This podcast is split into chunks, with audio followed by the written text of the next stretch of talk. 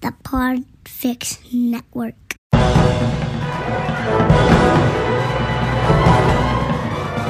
Hello and welcome to episode 241 of the Filmmakers Podcast. This is a podcast where we talk Filmmaking, from indie film to studio films and everything in between. how to get them made, how to make them, and how to try not to, Fuck them up. very, very humble opinion. I am Giles Alderson, I'm a writer, director, and producer, and you are. I'm Lucinda Rhodes Thakrar, owner of Picture Perfect and independent film producer. Woohoo! Today we are talking with the fantastic producer, but now mainly director Alex Noyer and his amazing indie film Sound of Violence, which was not only a hit at Fright Fest, but is out now on Blu ray and available on digital around the world. It's ace. Check it out. Listen, what did we talk about on this week's episode? What are our lovely fans and listeners? Some of them aren't fans. Uh, listeners gonna learn from this week's episode. So, Giles, we talked about Clubhouse of Horror and how he is a judge, the importance of networking on Clubhouse in general, and the mental health in film. We also talked about appreciating your crew, what you do with overtime, and how he made his short film Conductor to prove he could direct. We also spoke about the importance of a one line pitch and directing techniques. We also talk about why nerves are good on set and why you shouldn't panic. And what was his biggest learning curve? We also discussed selling the film, why you shouldn't be a dick, and why you need a good lawyer. Oh my gosh, it's a great episode. Myself and Lucinda, we are in echoey rooms right now, but we are on two different productions, different sides of the UK, uh, and making them. So uh, forgive us for the bad sound, but. Do you know what I mean? We're making movies. Hey, we're making movies. I knew you were going to say that. Making, Making movies. Ah, How's it going? It's good. How are you doing, Giles, over there in uh, Grimsby? In Grimsby, it's good. Third week in now. The crew have all got used to each other now. That's you know how people move, how they roll. When it all starts Getting into their groove. They're getting into the groove. We're moving into nights this week, which if you don't know, it means you're shooting through the night. We've just had uh, a little jiggery poker, and we might do some days this week as well. So splits, but that's fun. That's difficult, but so far so good. And do you know what we did today, Lucinda? What did we do today, Giles? we put up a little screen and we put some images, footage from the film, so all the cast and crew could see it when they came in, so they could see how, how what a good film they're making so far. Ah, amazing. And guess what else we did today, Giles? What else did we do today, Lucinda? We may have locked somebody very exciting to the film Three Day Millionaire. Woo! Basically, myself and Lucinda are producing Three Day Millionaire at the moment, and as always with these things, casting can take its time, but we knew that if we put this character towards the end of the film, once we got going, we could maybe get the name we wanted. And Lucinda might be just saying now, live on the air, that we might have that person, because I don't know. No, I can't say that now. No, you can't. You can't. We gotta wait for the uh, announcements. Yeah, the announcements and yours. So, like, I say you're doing two at the same time, which is super, super exciting, but also super, super, Super stressful. stressful, Giles. Yeah, yeah. Imagine. Honestly, I don't think I'm gonna do it again, she says. I don't think you should. He says. No, but it's great. It's great. It really is. Um, I, I sat actually last week. I had uh, two iPads going, and I was holding a phone. And on the right-hand side iPad, I was in one HOD meeting uh, with, with you, and, Yeah. and I didn't put silent on. And Yep. then on the left-hand side, I was in another HOD meeting, and at one point, I didn't know who I was talking to or what I was answering. Um, so that was great fun. I remember having to keep muting you. I was like, she's in another conversation. She's forgotten to mute herself. I'm going to mute her now. I think you'd just like to do that in general, wouldn't you? just, just. Do, I could do it now. Don't do that to me. Oh, hi there. Who's Errol's that? Your production us. designer. It's production designer Errol Jark. Hey, Errol. Hi, Errol Hey, Sharp. Errol, also just um, was part of Walls of War, which Giles and I wrapped in June. Gosh, oh my god, it's not that long ago. No, so we went from Walls of War straight on to uh, Three Day Millionaire. We're going to fill you in on all our marvelous escapades. Antics. Antics coming up, but that was just a little insight for you. It's madness. It's full on when you're shooting. I can't even believe we're still doing the podcast, um, but we are. So myself and Lucinda managed to find time yesterday to sit down with Alex uh, and his film Sound of Violence. Do I, honestly, I love this film. I think it's brilliant. And it's a testament to what you can do on an indie film and, and get it out there and, and be really successful. So, thank you so much for listening. Do keep supporting us and do uh, tell all your pals about this podcast because that's how we grow. And if you want to go on Patreon, then go on Patreon and support us even more because there's even better stuff on there. Isn't there, Lucinda? Oh yeah, You've got to sign up for the extras. So this is myself listening to chatting with the amazing Alex Noyer. Sit back, relax, and enjoy this absolute epic episode that Blessed Tobias V's has cut down into a sizable chunk for you. There'll be so much cool bonus stuff on the Patreon. Uh, but for now, thank you. Enjoy. Alex, it's an absolute joy to have you on. We've been trying to get you on since we started speaking on Clubhouse. When was that? About a year ago that Clubhouse we became a big thing for us? February, March. Time is an abstract. I mean, that, with the pandemic and everything, I have no idea of, you know, what day it is, how many months have passed. W- You know, have I aged? Am I the same? Who am I? I'm right now um, participating in the new Clubhouse horror anthology. So I'm reading Wow. something like 10 scripts a day at minimum. And, and I forget which one is good, which one is bad. I'm just I'm mixing stories and stuff, but it's actually just too much fun. How do you how do you do that actually, Alex? Do you because obviously people have uh, processes of how to how I say is box information in their brains like they, you have to file things in your brain or i do so if you're reading that many scripts a day uh, you've got all these different characters all these different locations and plots and everything like that how do you have a break in between scripts in order to put one script to bed and pick up the other one because surely they must go all in together Yeah, I mean, uh, luckily they're very, very different. So that's that obviously helps. You have enough contrast between the stories, so, so that that helps. But also we grade them, like so we we mark them as you know yes maybe and no and we put a little bit of feedback so that just taking that moment to kind of anchor our opinion is good not and even though sometimes the opinion changes a little while back because you have a, certain scripts that kind of stay with you but i don't know so far it's not been too bad it's been pretty uh pretty uh, consistent as far as it, as noticing the ones that that i'm really keen on because it must stand out. Certain scripts must stand out, and you just go, "Oh, this could be interesting." Yes. um, it must happen. Let's tell people what this is because this was set up on Clubhouse. Now, people who don't know what Clubhouse is, it's kind of like this podcast, but you can ask to speak. So now you're listening, you can say, "Hey, can I speak? Can I ask a question?" And Alex has run many rooms on there, and we ran a filmmakers podcast room, which is how we brought Alex into our team, and he became one of the filmmakers podcast um, hosts. Um, we stopped doing it now just because we're all far too busy. because i ruined it Yeah, no, you, you were great on that that. guy. Yeah, oh, you, That oh, that was you. All right, yeah. Jed Shepherd obviously has been on this podcast before, and Alex and Sebastian uh, Basel set up kind of. It was a clubhouse room happening one night in one of the horror rooms. They said, "Hey, why don't we just make a load of shorts with the filmmakers that are here?"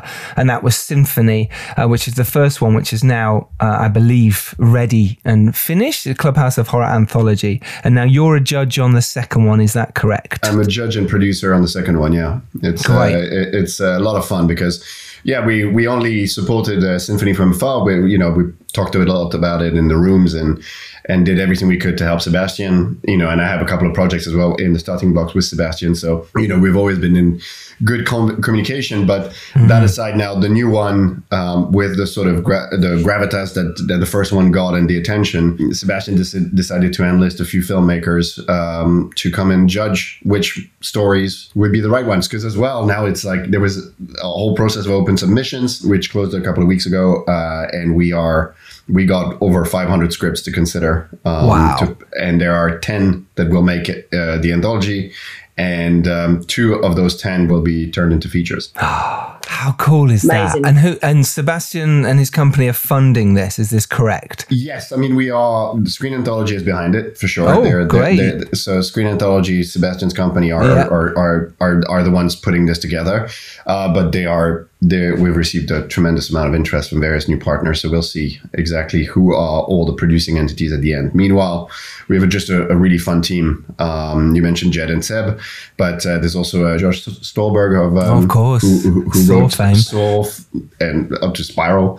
Mm-hmm. Um, and we have uh, D- Dave McInerney, who's a who's a talent manager, and then. Uncle Creepy himself, Steve Barton, who was the founder, the original founder of Dread Central, and also, you know, a very, very prominent figure in the horror world. So it's a lot of fun to be reading all those stuff, and we're we're we're just like, and the, we we're disagreeing on everything. I, I will- can imagine because you all like different kinds of horror. You know, the host Jed's film is so different to Sound of Violence. Your film, you know, it's massive difference. Do you know who the writers are, or is it kind of that's No, we- That's Yeah. exciting. Yeah, We're reading uh, everything anonymously because we, we, you know, we know many contributors uh, from our yeah.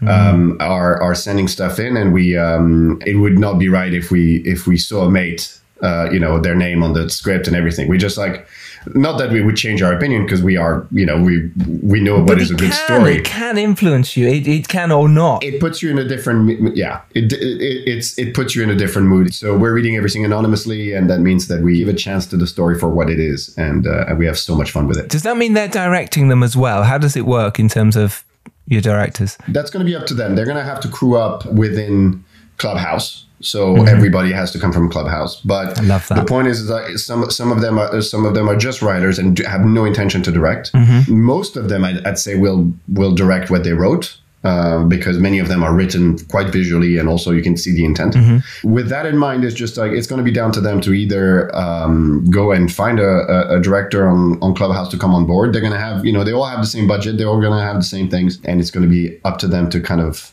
decide how they're going to bring it home obviously we're, we're going to help them we're going to give them we're going to mentor them and and, Yeah. and supervise supervise the production i know that uh, screen anthology is going to is going to provide a lot of line production support uh, to make sure that the budgets are not you know they Mm-hmm. Don't like they're not on day two out of money and then panicking Totally. It's so important that as well because it can happen if it's a first time filmmaker or whatever, and suddenly it's like, oh, I just forgot to budget for that or I forgot to do that. and also the stories are written without any budget in mind. They don't know course, what they yeah. what they're gonna have. So we've had stories which are like, okay, this is gonna cost like this is a huge, enormous setup. Was like we're like, and some of them are very sort of low key. But uh, either way, there's just always we're gonna we're gonna mentor them. The same thing is like when they're gonna go through the various stages. Um, no, very rarely are scripts perfect, but we can just tell them, okay, here's the here's your challenge for the next to go into the next round. Is that bring this on. It- you know, we, we're going to give them notes. It's for you to see the potential in in in the writer and, and give guidance. And it's crazy because you have a situation where you have absolutely incredibly talented writers mm-hmm. where we're just going to help them with perhaps with story points.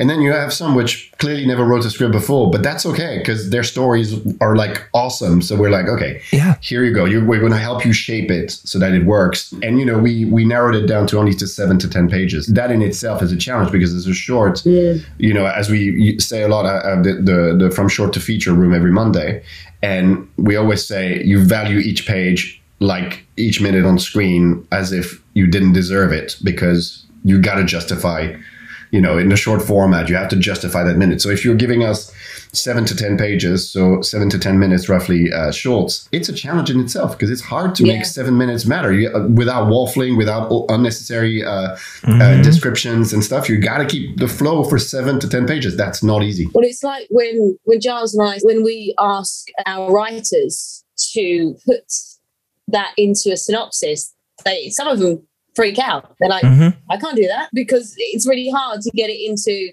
you know, a synopsis for the back of a DVD or what have you. So yeah, totally understand. To make a short is really difficult. A beginning, middle, and an end for like an anthology where you need it potentially to have that beginning, middle, and end. It's hard to sort of, and this might happen in the future. It's one of the hardest things to write a really good short. It's kind of easier to write a feature. It's not in many ways, but at least you know you've got time to develop the characters and story and the arcs. With a short, you've got to do it in.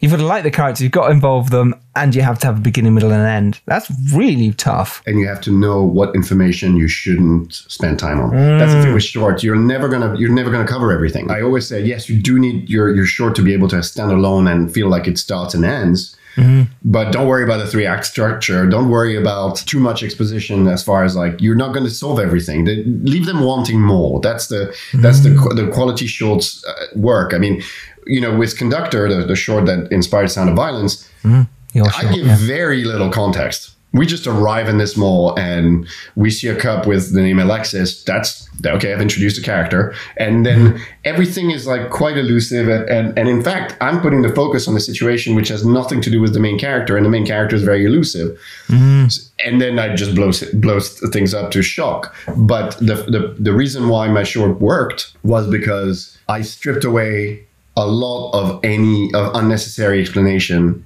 when I'm taking somebody for essentially a five six minutes journey.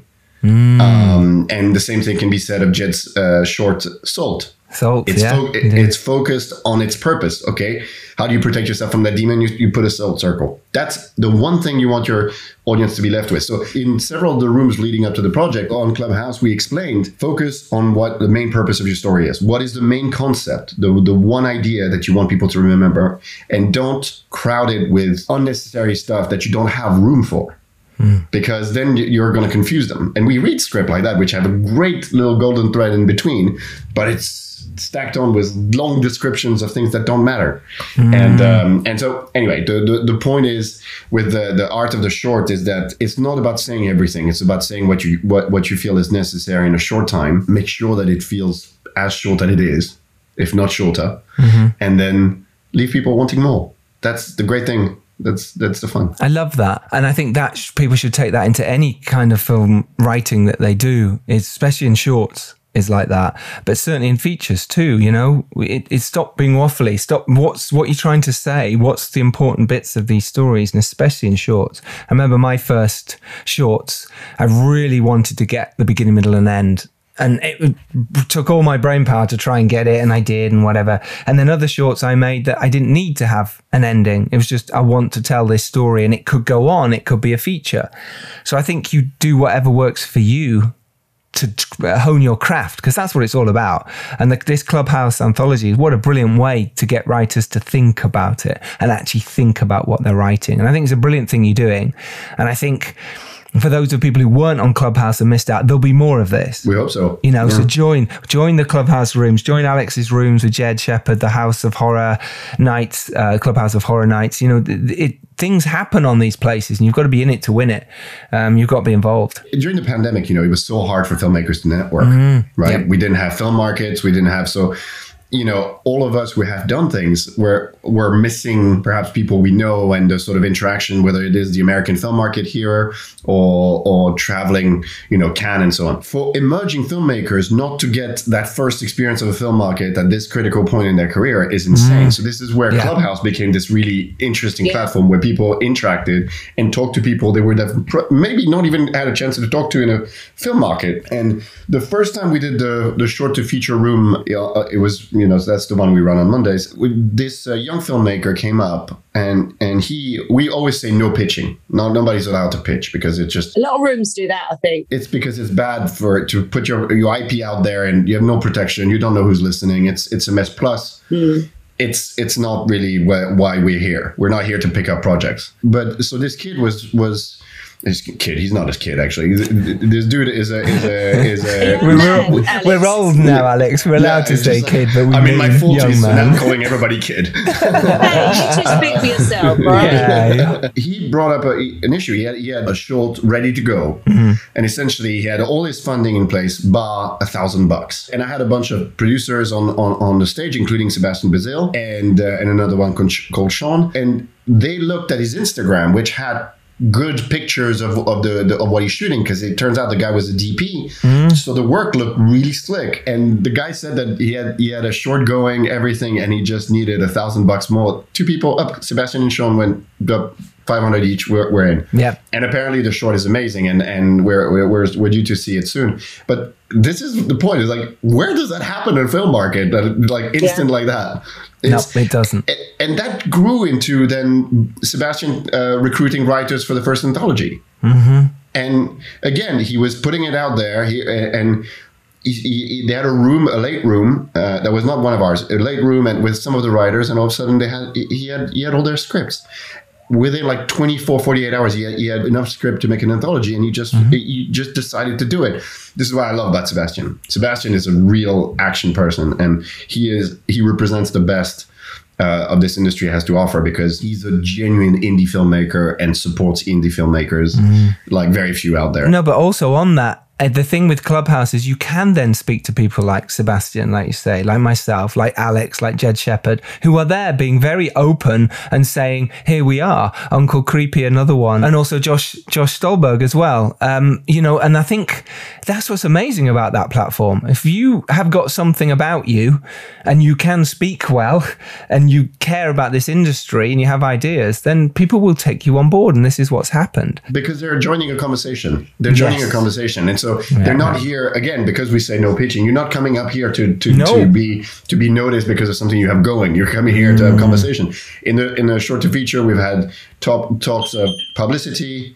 We have talks about marketing, production, pre-production, post-production. We talked about mental health on set. We mm. talked about. yeah. That's a good one. It was an incredible conversation. Yeah, that's really important, actually. It's hugely Yeah, we're gonna have another one of those actually in the coming weeks. the mental health we're talking about in filmmaking is so important. And I think I've talked to you about this, Lucinda, as well, about getting a therapist on set. And Yeah. actually having, especially with actors going through hard times, especially if you're doing a horror where you are mentally breaking down, you are seeing people, you are, you know, killing someone in, on film. Well, not just actors. No, crew as well. Yeah. I think it's vital. I think it should be something that moves forward. And my missus is a psychodynamic psychotherapist.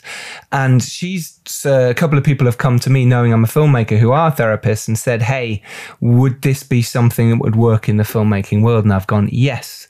Yeah. We've got to find the budget for we've got to find that little space. But it's similar to a, a movement specialist or a, a fight director or a intimacy coordinator now. Yeah. You know, you need these things. So why aren't we protecting our cast and crew more? I mean, actually, this is why the looming uh, strike is about here. Is it in America? Yeah, there's, yeah, because there's a lack of support um, about working hours, about uh, pay rates and stuff. I mean, I, I don't mean to blow my own trumpet, but we take really, really good care of our uh, of our crews because you know maybe because I've been a producer for so long that just when we had those backbreaking small production and we know that the we, we everybody's on the, you know especially with shorts is a, is a good way to really appreciate your crew because you know that you don't have the means to do to put everything together and everybody's doing you a favor by being on board.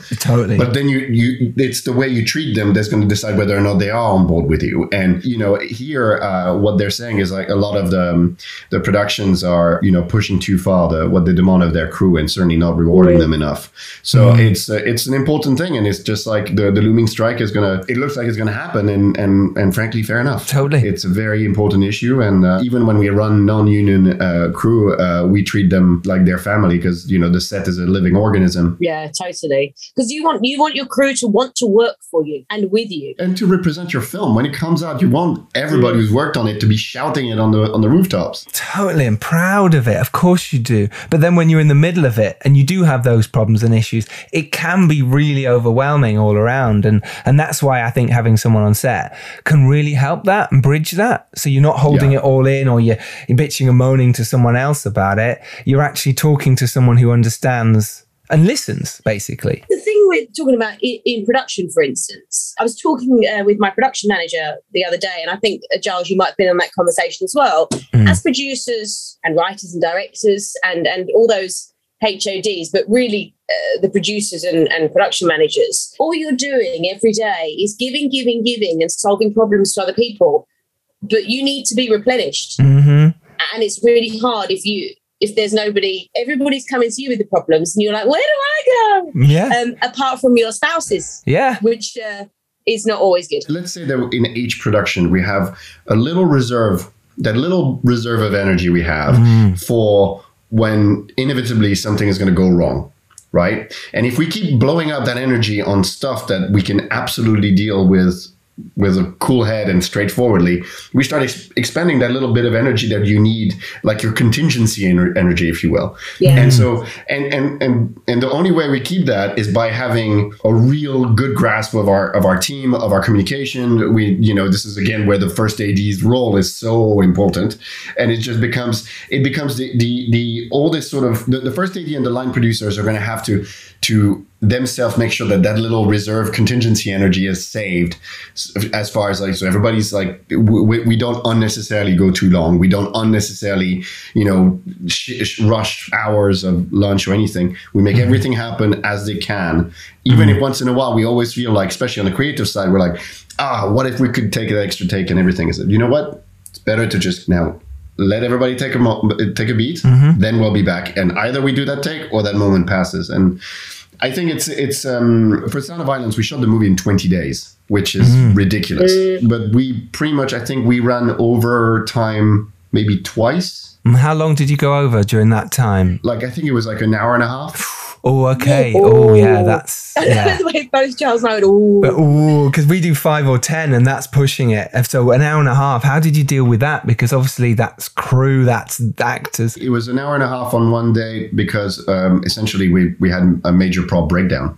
So we just had to. So we we paid everybody the extra, and we obviously sent home whoever was not needed. We really went bare bones on that extra hour, and that's it. Yeah, because as going back to what Giles said, yeah, he means five or 10 minutes, not 5 or mm-hmm. 10 hours. Yeah. Five or ten minutes, I'm already going, don't like it, don't like it. Yeah, because we, we've got to respect your crew. You have to. And you think, you, you know, especially the directors and writers and producers who are listening, no one, re- they care about your film, of course, but you really care. And you have that, if we just have this extra shot now, and I know we're going to go over by 10 minutes, it's never 10, but if you go, yeah, but we get the shot. And you go, yeah, but you've got to think about the mentality and the well being of your crew. And that's not what they signed up for. But again, if you think about it, if productions run over in days. And, mm. and you know the fact that at the end we had one day at an hour and a half, and I think one day we were late the same like ten minutes, I think. So it's like it was it was not like it, it was not tragic, and and no nor was it everybody was compensated for the extra. You know, we obviously limit the crew that was only necessary. Nobody was, mm-hmm. and we asked, "Are you okay to stay that extra hour?" Because we communicate with our crew. You've got to. You, And, and, and it seems crazy to think that like some people don't.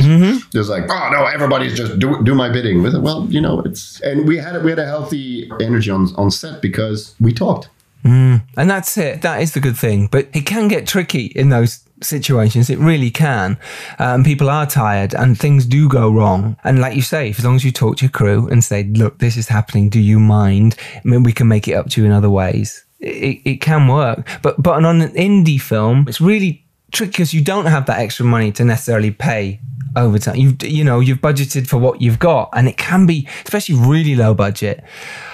You're asking favors anyway. You know it's really tough. Yeah, but we we had a buffer. We had a buffer at the beginning of the production when we budgeted for for extra time. Like hmm. it's like it's not much. You have this little bit that you hope not to spend because it's it's something that you're taking out for something else. Contingency, yeah, yeah, you've your, your contingency is there, and and so it's necessary, and we had to use it for things like you know you use it for breakdowns or for extra time, and it's like it's like you know we we used it, we we stayed on, but we were in budget, never over budget, and and Mm-hmm. and this is why you know that strike here, that's all they're asking. It's just like okay, because there's a rule here about.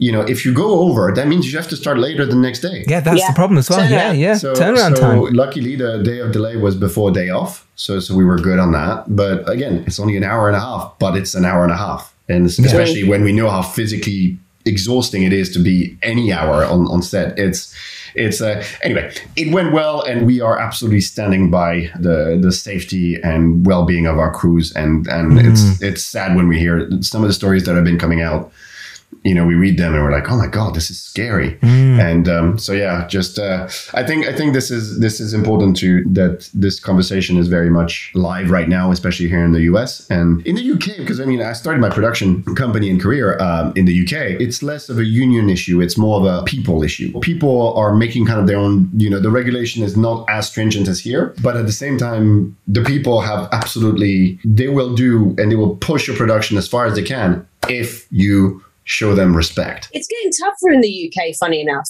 and rightly so. People need to be uh, looked after and compensated, as, as you know we've been talking about. So it is, it's more lenient um, than over there. Again, I get that, but we are getting stricter, uh, especially on, on on the shoots that we're on now. Um, I, I said to somebody, "Are you okay to go over by?" Two or three minutes, and they said that would be an hour of overtime, and that was just one person out of the crew of like fifty, uh, because you know, and we're treating them very well Mhm. kindness and all the things. So so it is getting stricter. Totally one hundred percent. But can I can I take it right back to the beginning? of Sound of Violence because one, I love the title. I love the Thank you. title. I'm a big thriller fan. So let's, you know, go all the way back because the three of us obviously love a chat and we're, we're, we're going off and, and discussing all, all different things. So let's go back and get rid of football and, and Damn. just start with how did Sound of Violence come about?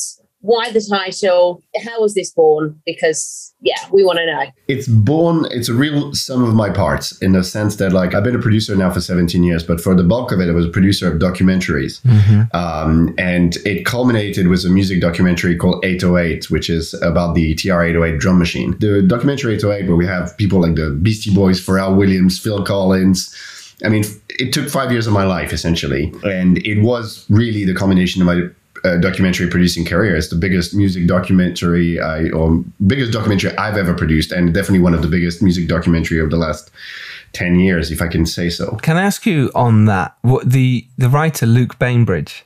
Yeah, Is he is he English? yeah. I know him. Right. Okay. Oh, good. you know everyone, Joe. Yeah, Here we he, go. He plays football with me. I mean, that, that whole project was born out of the UK. We, we were very much UK based um, when we were doing that. But anyway, the, the the film kind of yeah took over my life and was the reason I moved to the US as well. It was uh, everything was drum machine related after that for me. It was a drum machine obsession. Um, but I was exhausted as far as documentaries were concerned. I couldn't see myself necessarily producing another massive music one like that. And my wife turned around and said, you know, it, maybe it's time for you to finally switch uh, to your all-time love, which is horror. And so I started to look into it to get a couple of projects going in terms of writing them. And I was working on a feature that was supposed to be my directorial debut, but then got delayed. So instead, I took the family on a little break. And I was reminiscing about 808, and there came a light bulb uh, that after being drum machine obsessed for so long, I really need to kill somebody with a drum machine. and Literally. literally. Uh, Yeah. And uh, in the film, obviously. Obviously. I mean, they haven't, they, they haven't found the bodies. There's no proof. But so that's where Conductor was born. Uh, the short film Conductor was born out of this idea. Uh, it was also because I was switching seat from producer to director, so I needed, I, I felt that it might help that project that I was pushing at the time. And it was it was uh, a moment for me to just use something I knew very well, and we that's another advice we give often to short film writers: use something you really care about that you know. Yes. Um, and and so I made the short, and the short was supposed to just be that, just a short to prove to myself as much as to everybody else that I could direct and to get going. And uh, and the short toured festivals and did really well. We launched a we won a bunch of awards. A lot of interest came about the my elusive main character Alexis. Even though the short was mine was not meant to be, I had obviously thought about her story as a whole. Um, that's how I could brief my actors with context and backstories and such. So I initially thought about writing her backstory as a short. And then when, when I started writing, it expanded, expanded, and I started to come up with ideas of um, of her murderous journey. So I uh, I wrote the the feature, and then very quickly I managed to raise you know a- about a third of the budget as well. So I was things Wow. were really organically happening for that. This intermission was brought to you by Massive. Massive. Hey, Robbie. Hey, Giles. As we all know, Robbie has left us and joined a huge movie studio. There, his horrible boss has tasked him with developing movie pitches. So, what have you got for us this week? It's a little bit different. We're doing a UK production for BBC Four, and it's Ray Fiennes, and he wants to make a documentary on socks. Wow. Now, this is not something that most people know. Ray Fiennes is mad on socks. This is 100% true. He's crazy about socks. He wants to make a documentary. Giles, how do we punch this up? How do we polish it? Wow, you've come to the right person. How about Ray Fiennes travels around with four various socks that all talk to him? I mean, that's just a wonderful idea. I can't see it backfiring in any way. So, No. yeah, I mean, what, what documentaries need is inanimate objects mm. That talk, you know, like Muppet type characters. That's what we want. Totally, and how they've, they've all got different personalities. You can have a hiking daddy sock, Of you can have a yeah. baby sock, and then you can have stockings uh, that keep falling down. Well, that's not appropriate for BBC Four jars. Come on now. No, you're right. Yeah, Um, no. But in the dock, they can explore the woven looms that make socks with Rafe. Know, like a little gang following them around. Yeah, I love it. I love it. I think that's a proof. That's all we need, right? I mean, This yeah. is this is an amazing idea, Robbie. I, I forget Sprout Boy. I want royalties on this one. let's sock it to them. We live in turbulent times right now, fuel shortage, and now I've just heard that the price of socks has gone down. No. It looks like the sock market is crashing. Good luck. See you at the Oscars. Thanks, Charles. Thanks again. We came at last to the bottom of the box, to the bottom of the box of socks. Look at all the pairs that we found in there. It's the bottom of the box of socks. All this the world well knows, yet none knows well that leads men to this hell. If you have a massive movie idea or any large files, transfer them with Massive, spelled M-A-S-V. Sending a large file with Massive is as easy as sending an email. Sign up for Massive today using massive.io forward slash filmmakerspod and get 100 gigabytes free towards your transfer. Well, let's talk about that just before, because obviously people are all going, yeah, wait, wait. How did you do that? Because f- finding funding for anything is really difficult, let alone film. Even though actually it's it's a safer place to invest your money, but than some places. But how did you? You said there I'd already managed to raise some of the money. How at that point had you done it when you just made a short? Obviously, you've made lots of great docs. You were well established in that field. You weren't coming at it cold, but at the same time, this is different. This isn't doc. This is a feature, live action. How did you manage to raise that money? Well, I mean, it was down to the script. Um, first draft of the script I wrote, uh, it really came out of me very organically, and it was in January 2019. And so I started to reach out to uh, private investors who I, I had interacted with before, and I very straightforwardly said, "This is uh, the short is." Um, it ended up being a proof of concept. It's uh, it's doing it's doing well. It's picking up attention in awards. Everybody who's reviewing it is, is screaming about it. So um, so we really onto something. And then I used my, you know, I mean, I started my company in 2004 in London. Yeah, you know, and we were in commercials for a long time. Yeah. And so all I did was pitching. That's all I did. So I, I used some of that, and I know that technically the director should not be the one raising finance, but you know what? Um, I, I, that's what I do. However, you get it raised, it doesn't matter if it's the director, the production designer, the producers. As long as it gets raised and you can make such a wonderful thing, yeah, it doesn't matter who raised it. So I got I got you know private investors to to commit to it, and that got us started. And then um, and then I, so wh- by the time it was Cannes in 2019, I had. I had the script, which was at the time still called Conductor. It was a much more of a horror movie than it was a thriller. And I had already a sense that actually I needed to go away from horror and more towards a thriller, albeit a horror thriller, but still. With that in mind, I, I still, and this is another advice I give a lot, uh, is that make sure that you have a one sentence to pitch your movie. If you can pitch your movie in one sentence, you'll get quick yes nos or a quick sense of interest or not. And I went around Cannes with sim- simply the sentence story of a killer who makes music through murder. That's all. This and just that, and that, cool. that that got me a producers network uh, breakfast. I got more more follow up meetings out of that just by by giving them that pitch, and it was that's how it rolled, and it just really kind of escalated organically, and uh, and you know we we shot the movie in October November to 2019. So if you think about it, first draft January, shooting the movie October October November. That's that's a movie minute. That's where. Uh, you know, I was very proud of that idea. But let's talk about making it then, because you know this is your you can go directorial debut here. I definitely think so. Even though you've produced movies, it is directorial debut, Oh, and it is is, yeah. beautiful film. It's uh, it's stunning. I can see Thank why so it's much. done so well, especially in the UK. The poster itself is cool. It says what the film is, and you dive into this girl's world, uh, who is brilliantly played by Jasmin Savoy Brown, by the way, uh, who plays your lead love her. Yeah, I love her. and you love working with her, which is great.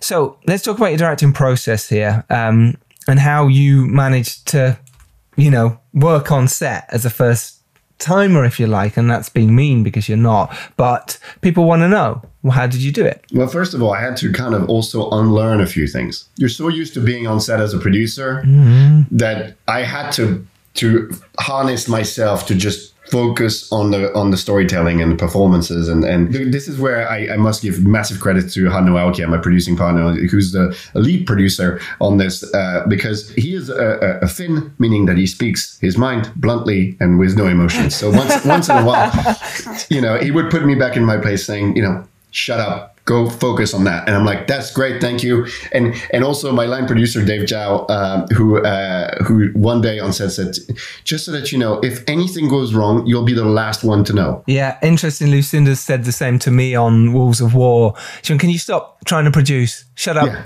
this is my exactly. job. Shut up. Exactly. Go away. Well, if you have so many hats, it's really hard when you jump into a movie and you're doing the different job that you did from the last movie. It's really hard to then go, okay, well, I'm just going to focus on directing this rather than thinking about the budget or how's the mm-hmm. unit move going. Don't worry about that. You know, Yeah. make the movie. that's a, a relief to feel that actually once in a while it's like oh i don't have to worry about that. That's great.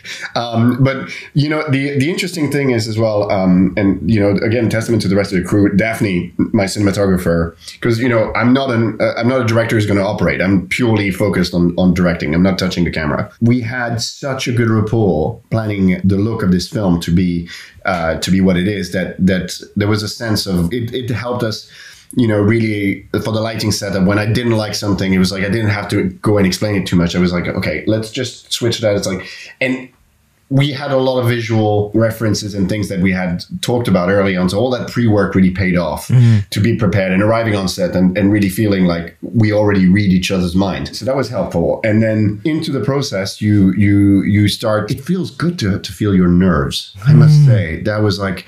I, I love the idea of be, being a rookie again because it's exhilarating, and I fell down on conductor big time. Just too hastily shouting cut or too you know something mistakes like that that you just like you're you're so eager to do so so you you you you mess up basic things Do you think nerves helps you? I don't know if get it right is the right word, but sometimes I, I've heard actors say um, the nerves help you give a better performance. So it's not so laid back, for instance. And it's like, yeah, yeah, I know what I'm doing. It's fine, it's fine, it's fine. But the nerves can enhance sometimes. Is that something that works for you? only the fool feel no nerves like it just like it's Nice. it's it's Yeah. it's important to if you're not nervous you're not prepared you're not ready because if you walk on set and, and you're you're like just, just easy that means that one you don't care enough two you're not putting pressure on yourself and three you will be caught out on something because there's no way you can have this. There's too many things too many moving parts to just have a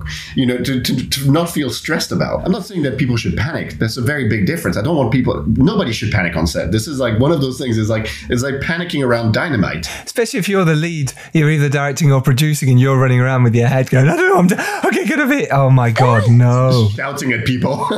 If you're if you're um, nervous internally, it, c- it's great. It's yeah, you're right. Don't panic outside so everyone can see it. I felt everything. I felt nervous the first day I met Jasmin. I felt nervous, you know, when, when everything was wa- was a go. My first meeting was with, with Daphne. I mean, aside of the no, not the first first, but the first meeting doing shortlist and such. I felt nervous. I was like, you know, it's like imp- we talk about imposter syndrome. We talked about it a lot on your on your filmmakers room. We talk. No matter how experienced you are, how many times you've been on set, the first time directing a feature, you feel like everybody's going to find out I have no fucking idea what I'm doing. 100% agree with Yeah. that. and It's you are frightening. You are the least qualified person on the set. Yeah, yeah, usually. DP's done about 16 jobs that week. You know what That I mean? Actors have done a load, crew have done a load, and you're literally, you've never You made a can movie. feel like a fraud, can't you? you feel like a fraud when people go, Where do you want the camera? Everybody's looking at you saying, "Why are you doing this? Why is it mm-hmm. you?" And there will be people on set who do that. There's people who want to be directors and they'll be looking, going, Why you? Why did this happen? And because you put the work in, you put the graft in, you wrote the story, you found the money, in your case, 100% deserve to be there. But you can see why people would be pissed off and angry with it. Why not me? Well, you got fucking work for it, dude. Um, Yeah. But in But your case, fun. how amazing. But it is fun and you can be nervous and it's great that we talk about this kind of It's good stuff. to be nervous. It feels good because this is the this is the luck we have in this job. You do realize there's so many jobs that are not fun. They're not exhilarating. We are in the most fun job. It's scary every Sometimes. day. It's Yeah, of course. sometimes, No, sometimes. Sometimes, right? I, I know, I know. You know, pr- producing is like riding a bike, except the bike is on fire. You're in, you're on fire, and you're in hell. But everything is just like it's so much. It's if you, my wife was telling me that she was she had never seen me so happy, and like coming back from the set, exhausted, like literally just like crumbling down into bed, and she said, "Yeah, but you looked so happy. You had a smile on your face." And that's how it felt. I gave my all every day. Every day, I wanted everybody on set to believe in me and to mm. believe in the story. Mm-hmm. And I just did that every day. And I talked, and I'm, I'm not talking about like, you know, my, my just my DP and, and producing team. I'm talking everybody. M- You know, for everybody. I, I wanted the crafts, the, the crafties to be happy. I wanted my, my, my script to be happy. I want everybody to be like, That's leadership qualities, though, isn't it? Yeah, Uh, you, yeah, you so have much to- fun. You're you're you're leading the team. as well you have those moments that define your your your direction and i think those moments are the moment where for example as i said like my producing partner he's he's has a lot of experience he's also a director himself and when we shot the short there was a scene that we needed to shoot and we needed intensity that was like really really like from uh, from the character um, that michael mclean was playing and I had to take him there to like you know mentally to he had to essentially scream of terror, but a, like something like you know it really comes from within, and when it comes out, it needs to to give you shivers, right? Yeah. And he had a few takes, and he was just not hitting. And mm-hmm. you know, I'm very emotional, so I just, I just like when I don't. So I just went to him, and I and I and I went to him, and I, I went there with him. I said, like, you, you need to really go into a moment that you don't want to go to because you're you're you got to think where how far and dark you can go because this is your your world is collapsing in front of you. Yes. and then i and then in front of him i roared. I showed him like my scream. Wow, and, wow, and the whole the whole the whole set went silent. So that was on the short. And then right after he he looked at me um and he just exploded and the scene was like I gasped and I, I I couldn't even speak. I was so happy for him and everything, but it was just a moment where where really I felt as a director, I felt okay, that connection was awesome. And isn't that great when you can get that with your actors? And and every actor is different. There's there's, Very different. there's not one way to direct a movie. There is 28 that day. You know, whether it's talking to DP, like say talking to craft services, if you want to do that, but talking to your actors and how different they are. Every single one of them wants to be talked to differently, depending on how they're brought up, depending what they're going through, depending what character they are. And that's something you hardly ever gets taught. And there's not something that's film school. You never hear that. Dealing with actors and how you get a performance when you're not happy is really tough. You're not going to learn that at film school. I mean, no matter what No. they tell you, they, they tell you. I mean, I didn't go to film school for so I so I Yeah, I, so actually, yeah, me neither. So actually, maybe they do, but you know, hey. no, no. I mean, listen. This is the part which which depends. Like with with the actors on Sound of Violence, um, with especially with Jasmin, we from the first meeting onwards, I collaborated because several things. Um, first of all, shooting a thriller from the perspective of the killer is something which demands a performance um, of of a level that is not just a question of a looming killer that that we that we don't see. So that was already. So I knew that the expo- the exposition onto Alexis was going to be and so this is where uh, the, the the talent of Jasmin is needed because it's just it, it's that's the only way to be able to push this. And her take in our first meeting, her take on the characters and everything, I knew that she understood the character great, and and I felt like I had met Alexis. So that was that was very helpful. But then also remembering that uh, as well, I wrote the story of a of a queer black woman.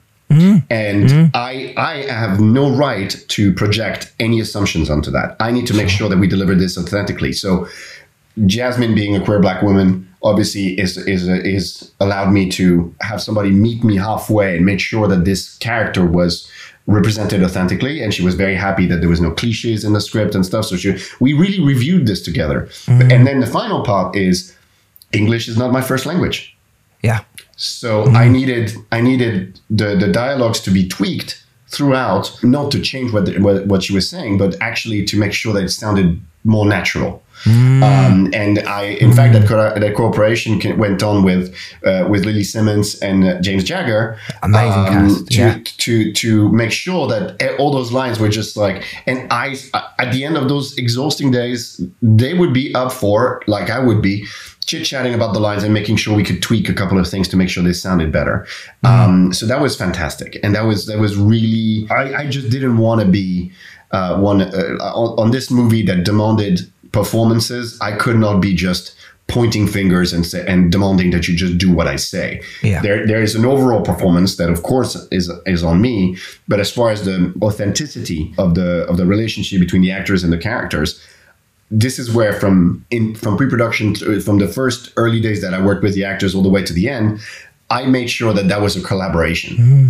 And that also, going back to your question about being a first-time director, that stayed, steadied me massively, knowing that my cast had my back Yeah.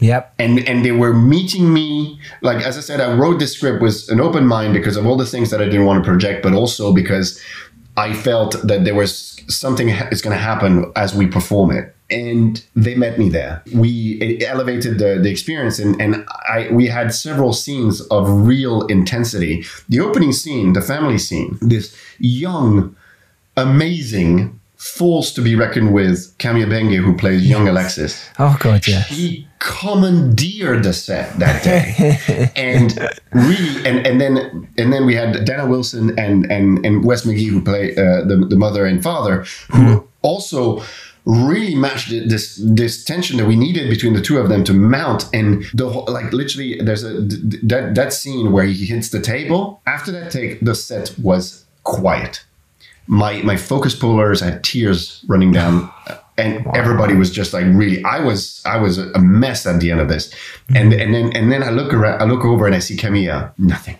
like done. Done. she had, and she had been really a catalyst for this moment of emotion and she mm-hmm. went there herself. Mm-hmm. And then and then she just trotted out happily after that. And she is incredible. I genuinely like I, I think Camilla has a great great future as an actress. Isn't it amazing how uh, actors can do that and they can surprise you so much by being incredible? 10 years old At, t- at 10 years old. Yeah, I had one on, a couple on the Dare who were just, they blew my mind with how intelligent they were as actors at that age. And you're just like, what? And it's amazing for us as directors because we kind of take the credit for it. But then you go, oh, thank you. That we, and it's about casting, right? It's about if you cast well at that age, whoa, if not, you're going to have a problem. But if you cast well, it's amazing. and that's also you know the first meeting you have with them and their parents are there so you Mm, the have that vibe as well so you know. important, yes. but overall in, in actors performance as well i want to go back to jasmin a little to just say um, there's there, there's two other things that, that jasmin did that allowed me to really again as a director as a feature debut uh, for me as a director she there's a, she has a skill which few actors have and that I respect so damn much because it allowed us to give option. She can act with her eyes. And that is something, I'm not just talking about having your eyes not betray you, I'm talking acting. Meaning that, for example, in the first murder, we started doing a, a technique that I love, which is a, a full silent take. So the whole thing happens, Yep. not a single line. Mm. and she Nice. she just she just gives all those moments with her eyes and jasmin is probably one of the best i've ever seen as far as acting with eyes and that meant that when we did the silent take they gave us great editing options Yes, of course. because you because you're, you're you first of all you realize which line are really unnecessary and yeah, clunky. totally unnecessary. You don't need them. What? was it there for? Yeah. and then and then you you realize that you can all of a sudden really so you remove those lines and you replace by those moments with her eyes and you're like oh you know it's it's it's it gives you i mean you vibrate I do you know what? It's a great technique, Alex. I I love that idea. I, um, usually it's 'cause I don't have time, but again, you shot in twenty days. We shot the Dare in eighteen, and it's the same. You know, and the fact that you did that, but actually you were clever enough to think about your editing options there and go, do you know what? If I don't need the line, if she says this without saying the line through her eyes, the audience understand what's happening, which most audiences do. You then don't need the line. Therefore, in the edit, you've got the option to not do it. And I love that's great, great advice for everyone listening. That's brilliant. Love that. it saves you a lot of uh, a lot of time but uh, you know time. as well well actually if you mention editing one one thing we did is instead Mm. of a traditional DIT and having dailies we actually had our editor on set and the editor was not only obviously uh, processing the, the the footage but he was actually editing on while, while we were shooting so we so so we Wow. actually we we were organizing everything in, in a way that really gave us a sense a sense of what coverage we were missing or what we were lacking editing Mm-hmm. options and so- stuff in really in real time and Verti Verkajärvi uh, really did an amazing job by by doing this on set. It's not by no means editing anything that looks like a final product or Sure, or it's- no, of but just- course, it's, but- it's it's just organizing in a way that you're like okay we have options here. Where do we sit as far as coverage and such? Mm-hmm. and and knowing when we can really move on all the time. And and, and he was doing that while I was directing. So I could I could always tap in. And, and Hannu uh, who produced but also edited the film kept an eye between that. And so you know if there was a moment where like okay we're we're concerned about coverage here okay what do we need? What can we do? And and it's it's it was very dynamic and it was very pleasant to work with uh, work that way. And then so when we did the for example the silent take like from the first take and that's like i had way too much dialogue in there. Yep. she was ex- explaining herself too much. It was like a whole bunch of things. And we we cut like most of it because of that the, the, the silent take. We tested the silent take and it's just and then we did a, a spoken take with less lines and it was just it worked immediately better. And it's it's the thing is it saves you time. It doesn't use time. Mm. It's it's really really sometimes when you're like okay should i do another take? Actually no. Let's change something. And in this case it was like let's remove all the lines. When you're lucky to work with a with a talent like jasmin it really means that the constant uh, questioning that you have inside is in front of you because she is re- like I could I could we could bounce off, I, uh, off each other even without speaking. Oh, I love that. It's great when that happens. It really is with actors when you get those moments. And by the way, for those of you who don't know, uh, Jasmin Savoy Brown, she's about to blow up in the latest Scream movie. Um, she's also uh, in so much telly, including The Leftovers and For the People and Lego Star Wars and Love. Yellow and Jacket's coming to, Yellow show, to. Showtime. She has, she has a.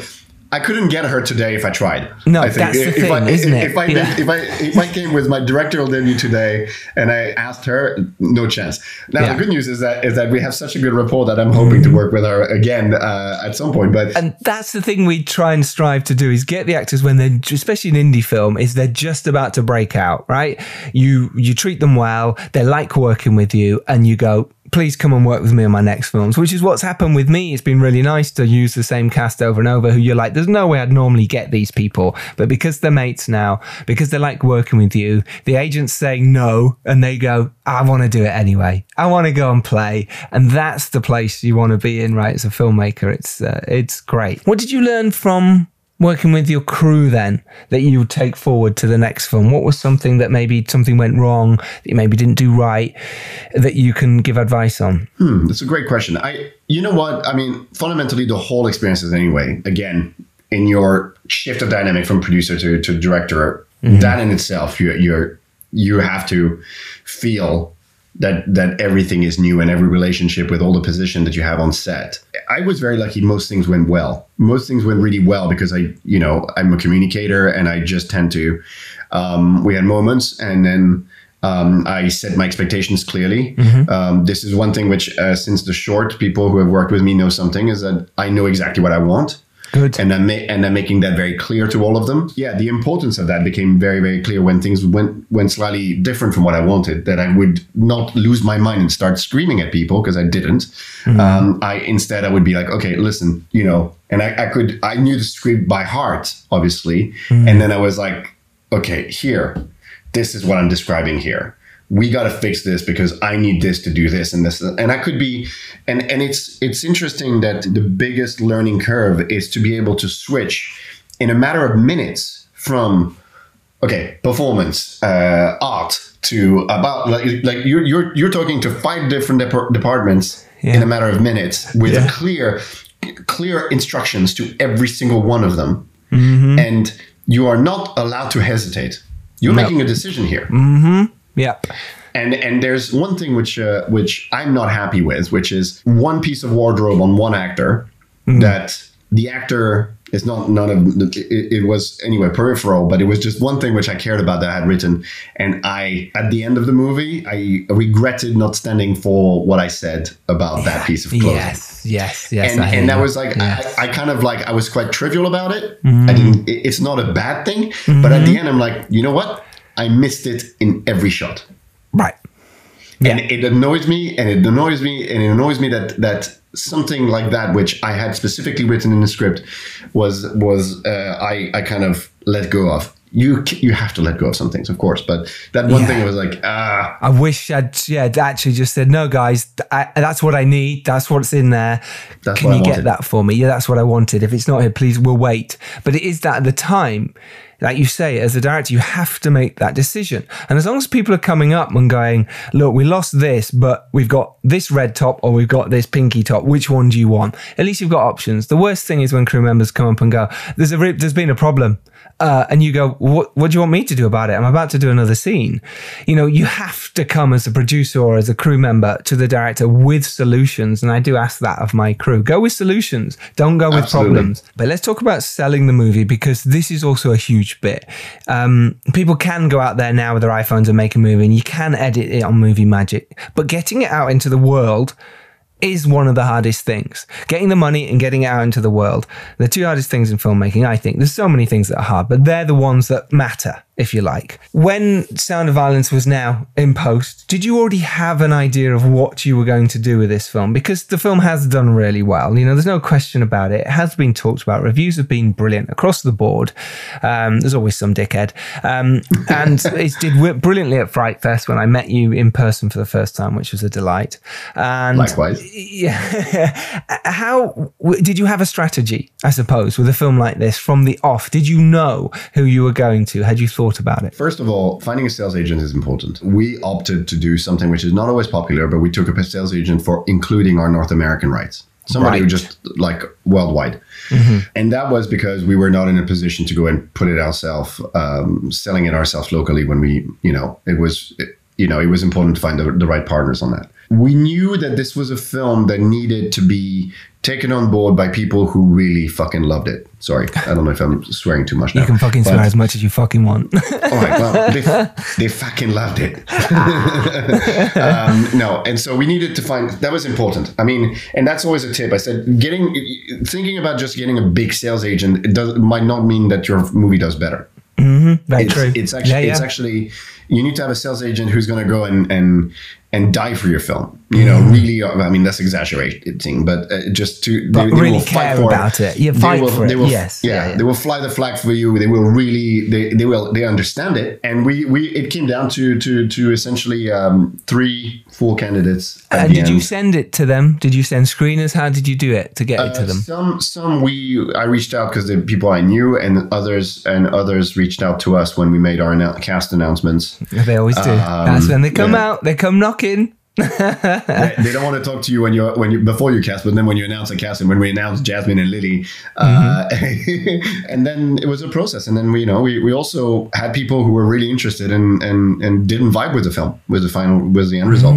You know, and and also the tricky thing is obviously we were in the middle of the pandemic, and it was a moment where there was a lot of uncertainty, and my movie was a risk because my movie is not is not it's not is it horror? Is it drama? Is it both? They don't like that. They want to be able to say okay this is going to be a bonkers slasher movie. No no. It's like this is this is there's a lot of dimensions to this It's film. a thinking man's thriller horror. Absolutely, a woman's. i appreciate just- you saying that but it means that it's not easy to sell because it's not straightforward. It doesn't Exactly. you can't just you can't just box it. No. um, and so and, and we had actually you know people who who were really really really really really following the project all the way from Cannes 2019 who they, they came back and loved the film I have no idea how to sell this. It hurts because you're like but you love the film surely Yeah, that's all yeah. that matters. Yeah. yeah but right now when you're in indie, indie horror with, with a market that is who knows what's happening mm-hmm. You know so and it really became then a, matter of having conversation and then we we we opted for VMI because they were like okay no no we want this we we're gonna VMI you know, worldwide. Yeah, yeah, great. and so you know, the, it was it was down to a rapport, an idea that that they're gonna they're, they're gonna go and and also take the risk that this movie is. It, it is a risky movie. I, I Mm-hmm. I'm not I was not offended to be told by by some some of the some of the interested big names. Uh, I won't name them here, but but who who really followed this. And there was a there was a, a, a pretty good chance of being represented, but they came to, to us and they were like, "We just don't know what it is." The pandemic made it so hard. Like that movie coming out pre-pandemic, we would have perhaps had more offers. But it doesn't matter. We were where we were. The pandemic allowed us to take more time to really get it right. Got ya. Um, and and then the people that came on board are the people. They must be the right people because they're the ones who believed in it. That is, I agree with that. And that's that's Yeah. that's the only that's the only rule. I mean, and then the fact that we, we ended up um, again in the in the way things were because we were trying to push it to come out in 2020, but by the time we had something to show, it was late. It was imperfect. It was not the, the strategy was not lining up, and the vibe was really good about the film, but it was not ready at or people were kind of confused as to where it was. As soon as we hit the well the end of 2020, and we had a version with with a little bit more the synesthesia, the VFX shots, all those things a little bit more flourished then it was like all of a sudden things started to snowball. It was like, oh, now we know what it is. So we signed with VMI. Later on, uh, it was a question of where we was going to premiere, and uh, I had uh, 808 premiere at South by.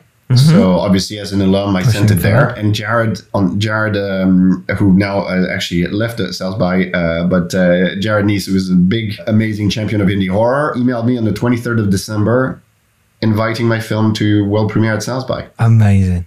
I'm How just getting emotional amazing. even speaking about it right now. Did you do the deals as well, like with VMI? Were you doing the paperwork? Because obviously you produced movies in the past, you understand paperwork and distribution and sales. Were you sitting and doing it yourself? Uh, as far as the deals with VMI, Yes, deals with VMI. yeah, the, the deal the deal with VMI was yeah, you know, obviously we had production council and yeah, but I'm the I'm the signatory, yeah. Yeah, so you went through all that deal, and it's hard doing that sort of stuff. Is difficult.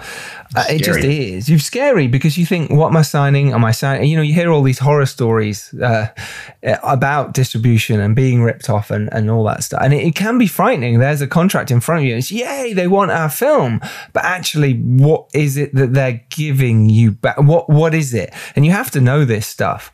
It's really frightening. This is why you need good you you need a good production counsel, a good lawyer. Yeah. Because it's like, and that's not just a, an idea of a, of a lawyer that just the hours they put on the contract and that's the billable time. It's Mm-hmm. Yeah. the time, the non-billable time, the part where they, the, what, uh, actually I had an amazing lawyer in the UK uh, called Alexander Carter Silk. And he, and he was like always telling me some of this is hand holding, meaning it's like, I'm here to just steer you in the right direction. That's why we all had like really fun conversation. And, and actually, you know, many conversations with my counsel here, the same. It was like we're just like, okay, what's your vibe with this? What, how do you feel, and everything. It's aside of like the pure legal review of the paperwork. It was also to just to have somebody with who you can have that personal rapport, and kind of like and speak about your your your, your concerns. Yeah. And it's so important. It really is. And you're with Gravitas uh, Ventures in America. In the US, yeah. In the US. And they've just taken uh, myself and Lucinda's film repeat. Uh, you might have noticed Lucinda has gone very quiet. She she's got emergency. She's got to jump back on set. I wish she'd done it on the pod. That would have been much more fun rather than me saying it. But that's what's happened. She's still there. Her face is still there. Her picture's still there, but she's run off. But anyway, myself and Lucinda's uh, one of the films we produced called Repeat. We just did a deal with Gravitas, and you know I was doing that deal, and and then again it was me just ringing up, you know, emailing, going, hey. You've worked with my friends on this film. Matthew uh, Tori Butler Hart's film was with them recently, uh, Infinitum Subject Unknown, and Ian Sharp's film was with them. So I was like, right, well, let's just email them. And they knew about me. And then suddenly it was in, cool, you're now not going in too cold. And I think that's what helps by networking in the indie film industry. And by doing a podcast like this or by going on Clubhouse, you do meet people who can help you in this industry, or at least you can say, I know them, your, their film was with them. And you can also email anyone in this industry and say, what was that distribution deal like? What did you learn? Um, we'll all help each other. That's what this podcast's about. We're here to help. That's indie filmmaking. I mean, if we don't help each other in, in while being indie filmmakers, it's Yeah. uh, it's very obnoxious. I mean, it's like I love that. Yeah, it's true. it's it's it's like it's one of those things. Is like I don't I don't I have never seen a. There's no downside to helping other filmmakers. It's a competitive business, but I don't believe that, that anybody's taking anybody's seat unless it's literally.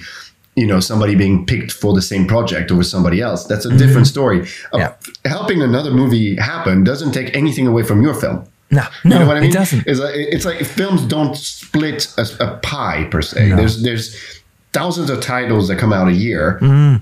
you know, worldwide, and we are already in the in a very sort of privileged part of the market by re- releasing English speaking movies. That's Mm-hmm. that's a fact. On the indie level, we just we you, have to help each other because first of all, it's a great way to network, Mm-hmm. and two, when you need help, Yeah. if you're the one who put negative energy into the world, expect it to come back. A hundred percent, Alex. It's so true. You, we just won't. We just, even though of them we probably would, but actually, if they keep being, and then suddenly it's like, oh well, can you help me on this? We go, no, do you know what? I've got a lot of other people I could help before you. Let me help them first, and you know, it's true. You can't be negative. world. Everybody knows the story. If you're a dick, everybody Yeah. knows you're a dick. Yeah, yeah, it gets around very quick. Even on Clubhouse, we're all talking about it. In the WhatsApp groups afterwards, we're all talking about it. If you're a dick, mate, you get pushed out. It's very simple. Don't be a dick in this industry. Don't think you're too big for your boots after one film or whatever it is. It's a It's long the reputation. career. If you, it's it's hard to shake off a reputation. You know, when when you when you have so much talent out there, and I'm talking about like in it's not just casting, it's not just the, the directors or producers, it's also in heads of departments everywhere. Mm-hmm.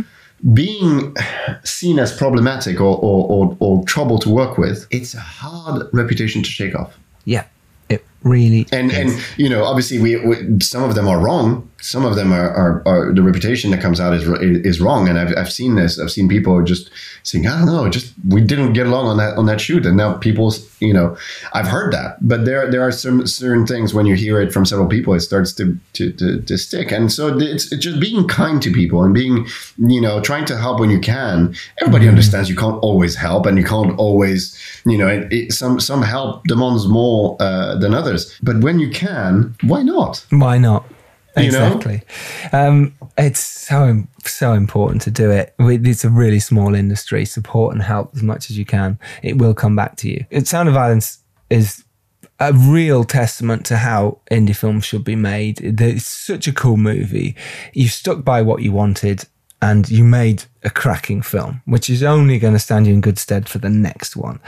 Um, and I, I know you're collaborating with some amazing people for the next one. So good luck. Final bit of advice you've given so much for any filmmaker coming up now. What's the most important thing that you think you could give? Again, don't be a dick. We've said quite a bit, but anything else? don't only do what people expect of you and I know it's sometimes tough like once in a while you're like my movie should be this or I should do that or I should mm. you know I should align into the time the, by the time you start making your film to the moment you deliver it things have changed four times or, or around so you don't know what the trend is necessarily going to be if stick by your story if you believe in your story and it's really burning inside of you stick by it because the worst thing you can do is just comply and align. If you're if you have a belief about this, the the type of story you want to tell, it might take a little longer to get it off the ground, and you might get a lot of no's. We're in an industry of rejection. It's mm. normal. But then when somebody's going to believe in it, and you're going to get to do that thing that that idea that's been burning the back of your head, this is when you're going to be the best filmmakers you can be. Or at least you know try to be. And it's important to know that commercial considerations are important to keep in mm-hmm. mind. Mm-hmm. But they if, if they take over your creative process your uniqueness as a as a filmmaker uh, is, is what what uh, suffers and uh, it's it's better to make absolutely the best vision you had and and and get criticized for it than than to, to make something that people are going to forget because it's just trying to please too many people. You're putting yourself out there. If you want a career in it, you, people need to know who you are. And if you're just releasing palate cleansers movies, who who are you? You know, it's Yeah. like it's it, it needs to be. You need to watch. You know, like when I watched The Dare. Mm-hmm. Okay. That's that's an attention grabbing movie. Mm-hmm. So you're just like yeah, but the point is like it's it's a, you know when you release something like that, it's it's an experiment anyway. Mm-hmm. Yeah. And and I will I will just add one more thing. In horror, we have actually a luck that we get to be mad scientists. We are in the most experimental genre because nobody expects us to win. Nobody expects us to win awards to be seen at the Oscars or to in, in all those things. Yeah. But but so we get to be math scientists, and what we do is the experimentation that serves movie cinema as a, as a whole, and therefore go for it. Be as experimental as you want. Sound of Violence is out now. Uh, go support Alex, but just generally support indie films. And this is one of them, and you should be supporting. Uh, do go watch it. It's fucking ace. Alex, uh, I can't wait to see what you do next. You're an exciting filmmaker. I've loved meeting you. I think you've been a real exciting voice uh, that's come through the clubhouse scene, that's come, come through the indie filmmaking scene.